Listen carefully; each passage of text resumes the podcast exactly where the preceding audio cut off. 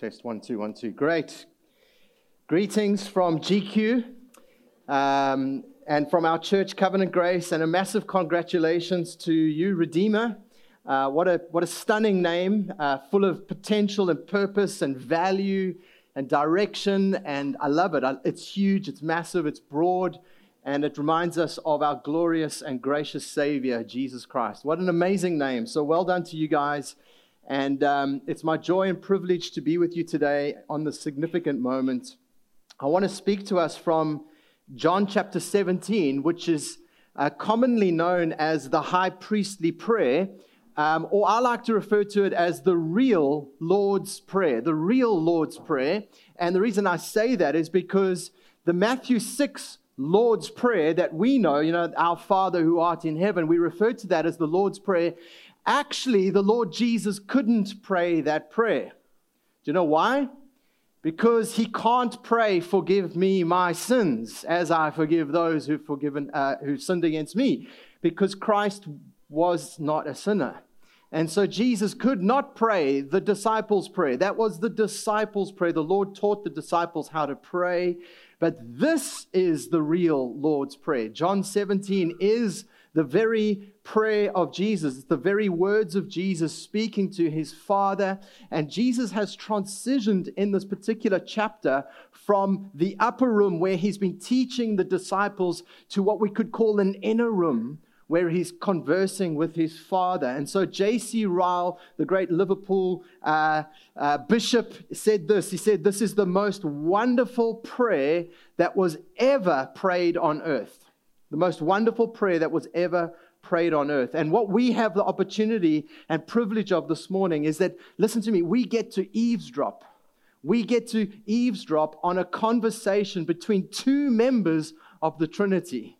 We have the privilege of listening in on the most precious prayer ever prayed on earth between the Father and the Son, between the Son speaking to the Father. John Calvin, the great mighty reformer, said this. He said, In John 17, we see the soul of Jesus Christ. We see the soul of Jesus Christ. And the reason he said that is because prayer, in many ways, is the language of desire.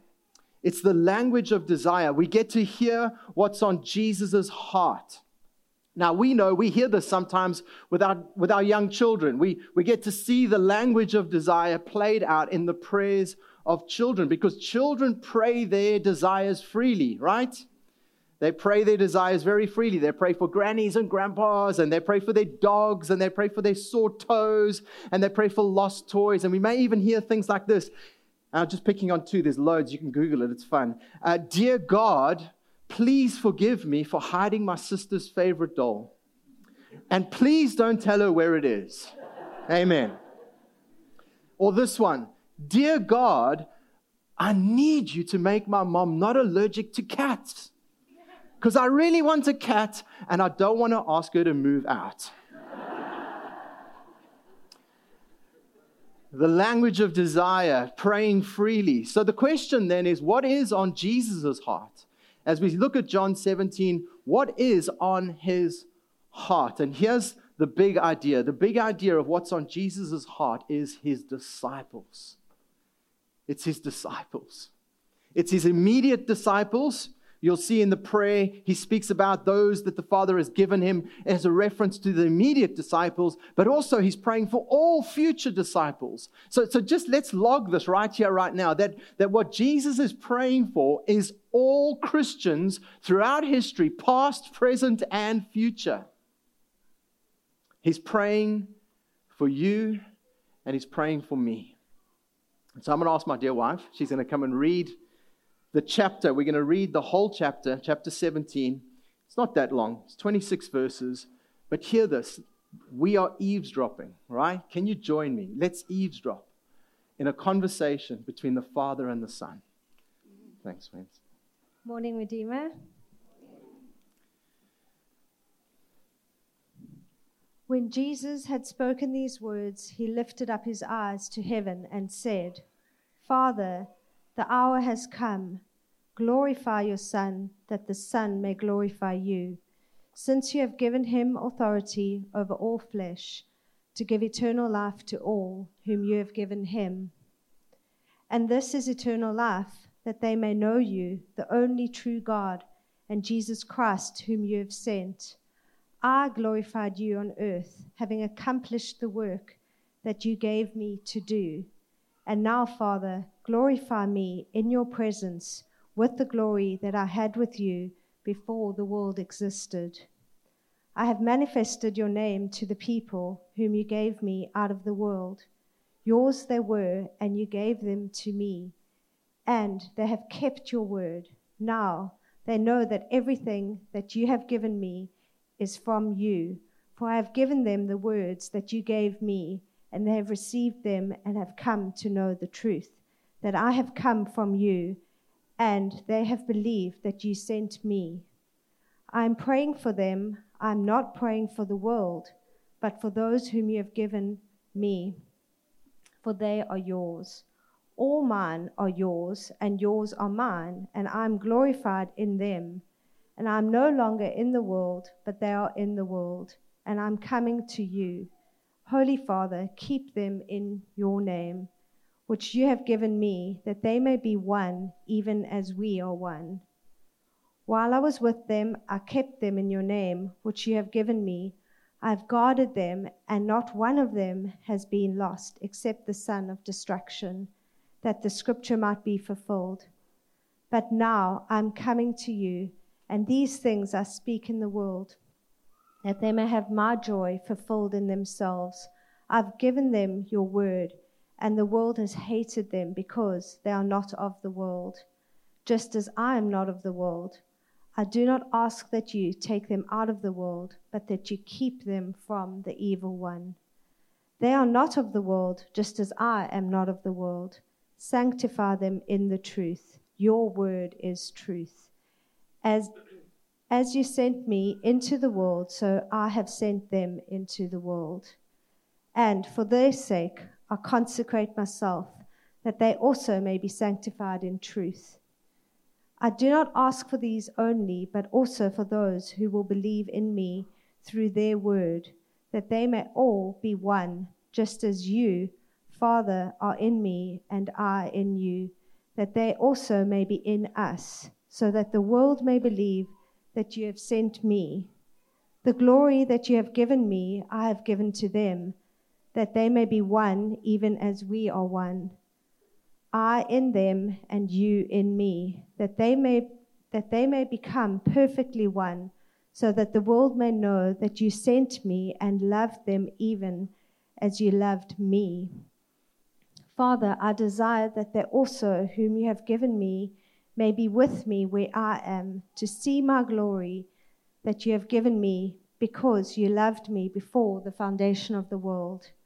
O righteous Father, even though the world does not know you, I know you, and these know that you have sent me. I have made known to them your name, and I will continue to make it known, that the love with which you have loved me may be in them, and I in them. Amen. The grass withers and the flowers fade, but the word of the Lord endures forever. Amen the most amazing prayer that was ever prayed on earth. And part of the amazing reality of this prayer is that when Jesus prays, he prays according to his Father's will. Jesus had earlier said, Hey, when you pray, pray in my name. And if you pray according to my will and in my name, you will have what you ask. And there is no doubt in my mind that Jesus is praying according to the Father's will, which means this that his prayer will be answered. There's no two ways about it. His prayer will be answered. And so he's praying for three big things that we're going to look at this morning. He's praying for salvation, he's praying for sanctification, and he's praying for glorification, that we, his people, would be saved, sanctified, and glorified. So let's look at them briefly. First one is he's praying for salvation. We see this interesting phrase in verse 1. When Jesus had spoken these words, upper room discourse, he lifted his eyes to heaven. He shifts his gaze from earth to heaven and says, Father, the hour has come. Now, if you think back to John chapter 2, remember the story of the water turned into wine, and Mary's, Mary comes to Jesus, the, the mother of Jesus, and she says, What are you going to do? We've run out of wine. And, and he responds and he says, Woman, what does this have to do with me? My hour has not yet come. And so, John, throughout his gospel, uses this phrase, the hour, as a reference to the display of his glory. And interestingly, what Jesus is saying here is now the hour has come. The hour has arrived. And what is the hour? Throughout John's gospel, it is a reference to the crucifixion, it is a reference to the hour of suffering that Christ will endure on our behalf. But notice what he says. He says, The hour has come, the most grueling, the most brutal suffering that the glorious Son of God will ever experience. But then he says, Glorify your Son, that the Son may glorify you. We wouldn't normally put those two things together, suffering and glory, right? But Jesus does. Jesus sees the hour of his suffering as the uh, producing glory that, that the Son will be glorified and that the Father will be glorified. And, and, so we need to just think this through a little bit. What is it that will bring this glory about? And there's no doubt it's the cross work, right? The cross work will result in glory. And we're going to think through that a little bit. But then he goes on and he says in verse 4 I glorified you on earth, having accomplished the work that you gave me to do. And I'm thinking, okay, the hour has come. I'm going to the cross. But now he's speaking past tense and he says, I've already done the work. I've already accomplished the work. I glorified you on earth, having accomplished. Jesus is praying here like an obedient son to a father who gave him a mission. Mission accomplished, Jesus is saying. Jesus is saying, listen, it's now done. And like any good Christian, you must be thinking, but you haven't been to the cross yet. How can you say it's already done? And that's because there is a twofold work. As the obedient Son of God, there's a twofold work. When it comes to your and my salvation, there is a critical twofold work that takes place. There is a, a before the cross work, and there is a cross work. And we need to understand this because Jesus is making a big point out of this. He's saying, Listen, I have accomplished the work that you've given me to do. So, firstly, the reason for the before the work, the before the work is that Jesus is the perfectly obedient Son, that he fulfills the demands of the law of God perfectly on our behalf. And the reason for this is because humanity has a twofold problem. And the twofold problem of all humanity is that we are all guilty of sin. And because we are guilty of sin, God's justice demands that sin must be punished. And this is why Jesus must go to the cross, right? He must go to the cross to pay for our sins. Now, this is going to sound scandalous, but that's not enough. To just pay for our sins is not enough. We need more than forgiveness of sin. We need more than forgiveness of sin. Yes, we need to be forgiven of our sins, but let me say this loud and clear. You need a whole lot more than just to have your sins forgiven. If you want to enter into heaven, if you want to go into glory, let me say this again more, more controversially heaven must be earned. You probably never heard that from this stage before. And that's okay. Let me clarify it's not you earning it, it's Jesus earning it for you. Yes, you need forgiveness of sins. Yes, you desperately need Jesus to die in your place for your sins, but you also need perfect righteousness. It's not enough just to have your sins forgiven. Without holiness, no one sees God. So you need a double cure for the double dilemma. The double dilemma is you need forgiveness of sins, but you also need perfect righteousness. And that's what Jesus is referencing. I have finished the work. I've finished the work of perfect, perpetual, personal obedience. Let me ask you have you been perfectly, personally, and perpetually obedient all your life? If you say yes, you're lying. Personally, lying. But Jesus every minute of every hour of every day was personally and perpetually and perfectly obedient to his Father. What was he doing that for? Just to be a good example? No, he was earning heaven for us so that my sins could be forgiven at the cross, but that in his perfect life, he's storing up righteousness so that it could be credited to my account. And he gives it to us freely when we put our faith and trust in Christ. And so Jesus earns heaven for us through his perfect obedience, through his spotless life and then he goes to the cross. Notice that Jesus is not just praying for salvation, but he's going to do it. He's going to act it out. He doesn't just pray for things, he acts them out. And then he goes on and he says this in verses 2 and 3. He says, Since you have given him authority over all flesh, Jesus has universal authority. He is sovereign over all, yet his salvation is particular. Yeah, to give eternal life to all whom you have given him. Salvation is not universal. Yes, Jesus has universal authority over all flesh, but his redemption is particular to those whom the Father has given him. And Jesus lays down his life for the sheep, for the church.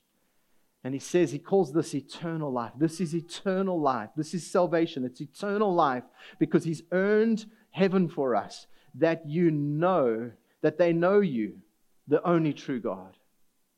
And Jesus is the one who opens that door that we might know the Father, that we might love the Father. Now, it's interesting in this chapter, he says the words give, given, gave at least a dozen times throughout the passage. And the reference is no doubt that, that this is a particular people that Jesus is giving himself up for. An innumerable number of people from every nation, tribe, and tongue. That Jesus will save a people. This isn't potential salvation, this is accomplished. He's earned it in his life and he's going to pay for it in his death. And there is no two ways about it, they're going to be saved. Verse 20 says, I do not ask for these only, the 11 disciples, but also for those who will believe in me through their word.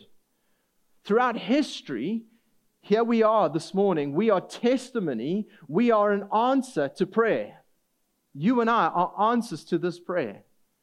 We have come to faith through the faithful preaching of the New Testament, which is the word of the apostles. So, the first point is this is not some general prayer. This is a specific prayer, and he's praying for past, present, and future believers throughout all of redemptive history. And the most amazing thing is that when Jesus prayed this, most of the believers had not yet lived, but they were already on his heart. And so I want to remind you that you were on the Father's heart long before you even thought of Christ long before you were born, long before you even considered the gospel, you were on the heart of the Father. We know this because He loved us first. The second thing He prays for is sanctification. It's a big theme in this prayer. And so if we just go to verse 15 and 17, He says this I do not ask that you take them out of the world. And Jesus is aware of his impending death and resurrection. He's going to leave. He's going to leave, but he, he, he knows that they're going to stay, right? He's already given them a sense of hope because he's going to send the Holy Spirit, chapter 15, 14, and 16. But then he says, but, but keep them from the evil one, right? It's going to be tough. In the world, there's going to be the presence of evil in the world. He puts those two things together. They're going to be in the world, and so too will there be evil in the world. But, but he's praying. He's going to say, Keep them, keep them. Verse 16 They are not of the world, just as I am not of the world. Why? Because he's redeemed them. Amen? He's redeemed them. So they don't belong to the world, but he's left them in the world. So here's what he's praying. Verse 17 Sanctify them in the truth. Your word is truth. Sanctify is just a simple word meaning set apart. Set apart in the world, but set apart. So let me ask you this. If you, sometimes as Christians, we feel like I just feel so different to my non Christian friends. You ever feel like that? Hallelujah. Right? That's how it's meant to be. You're meant to be set apart. Now, you're not meant to be isolated from your Christian friends because we're meant to be salt and light, which is why Jesus says, I'm not taking them out of the world. That's pointless. He wants us to be in the world, agents of change, salt and light in the community, but we are to be classically in the world, but not of the world. We are to be more like Christ. And sanctification, Jesus knows, is a lifelong process, it's not instantaneous.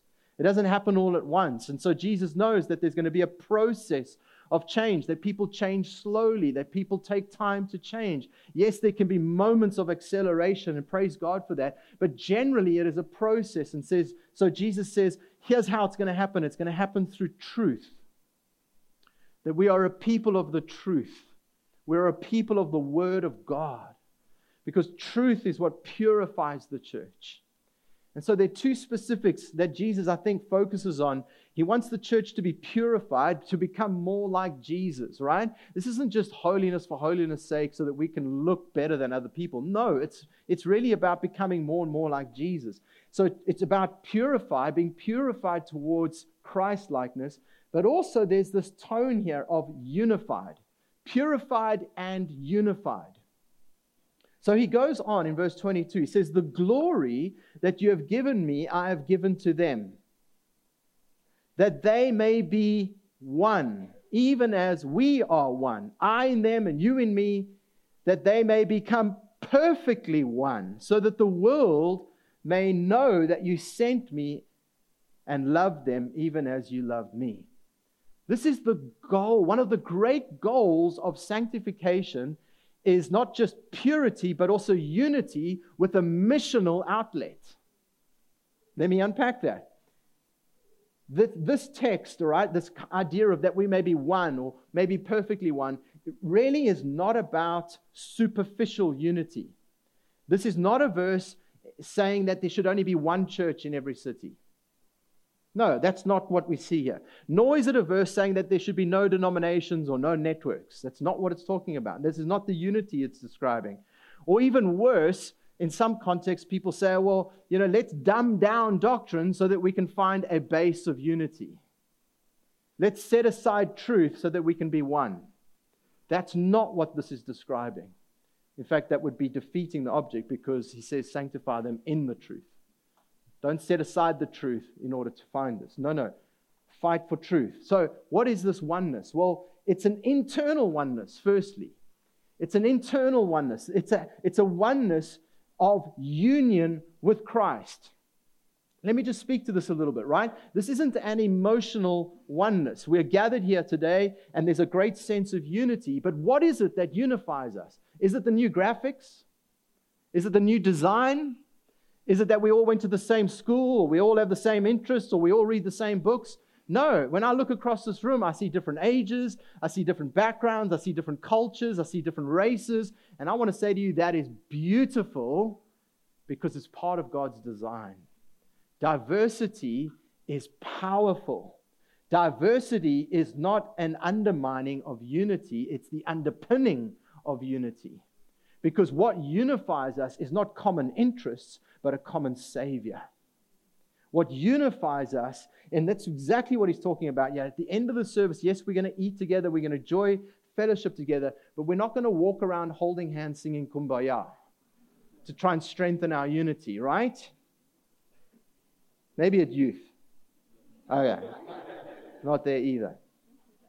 When Jesus prays and he says, may be one in this prayer in verse 20, 22, may be one, and even stronger, he says, may become perfectly one it's interesting because in the Greek, this is a perfect passive participle. Now, you don't need to remember that, but what it means is this is not something we do, it's something that God's going to do.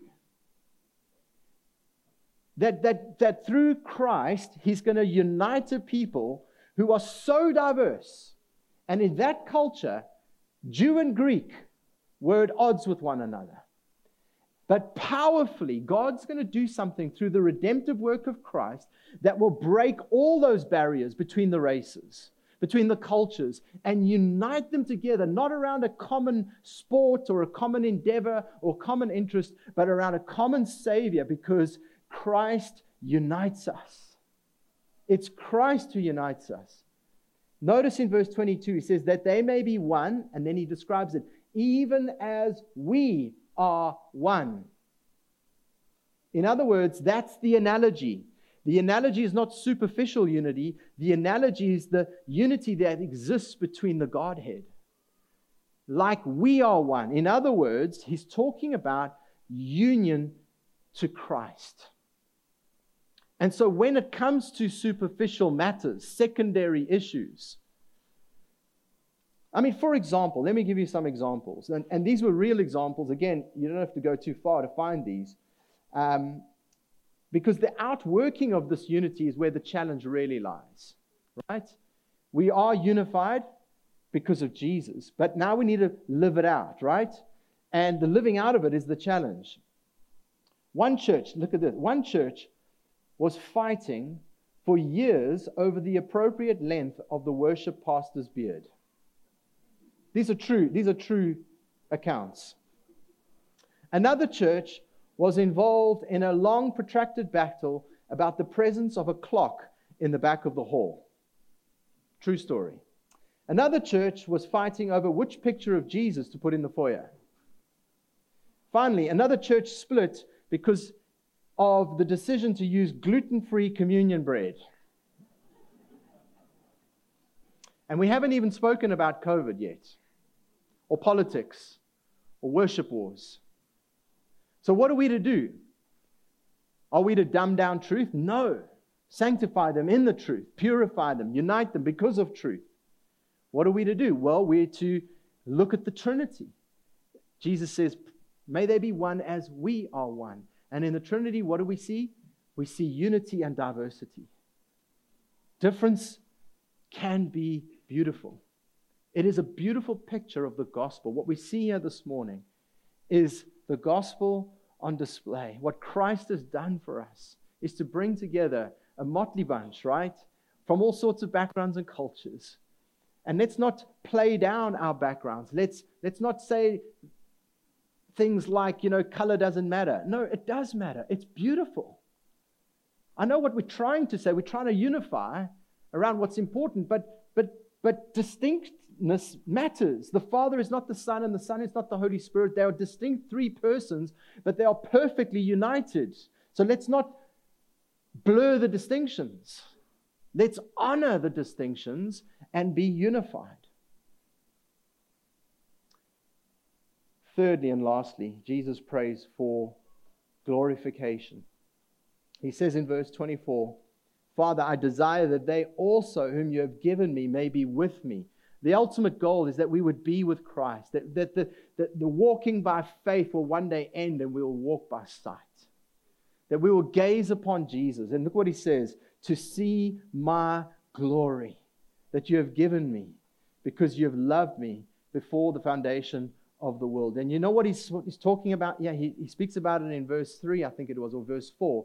He says, Restore me to the glory that I had with you before the world existed.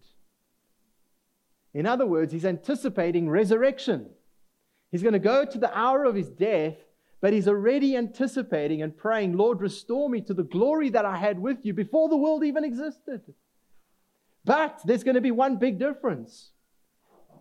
He's no longer going to be the pre incarnate Christ, he's going to be the incarnate Christ. And that's why he says, Now they're going to see my glory.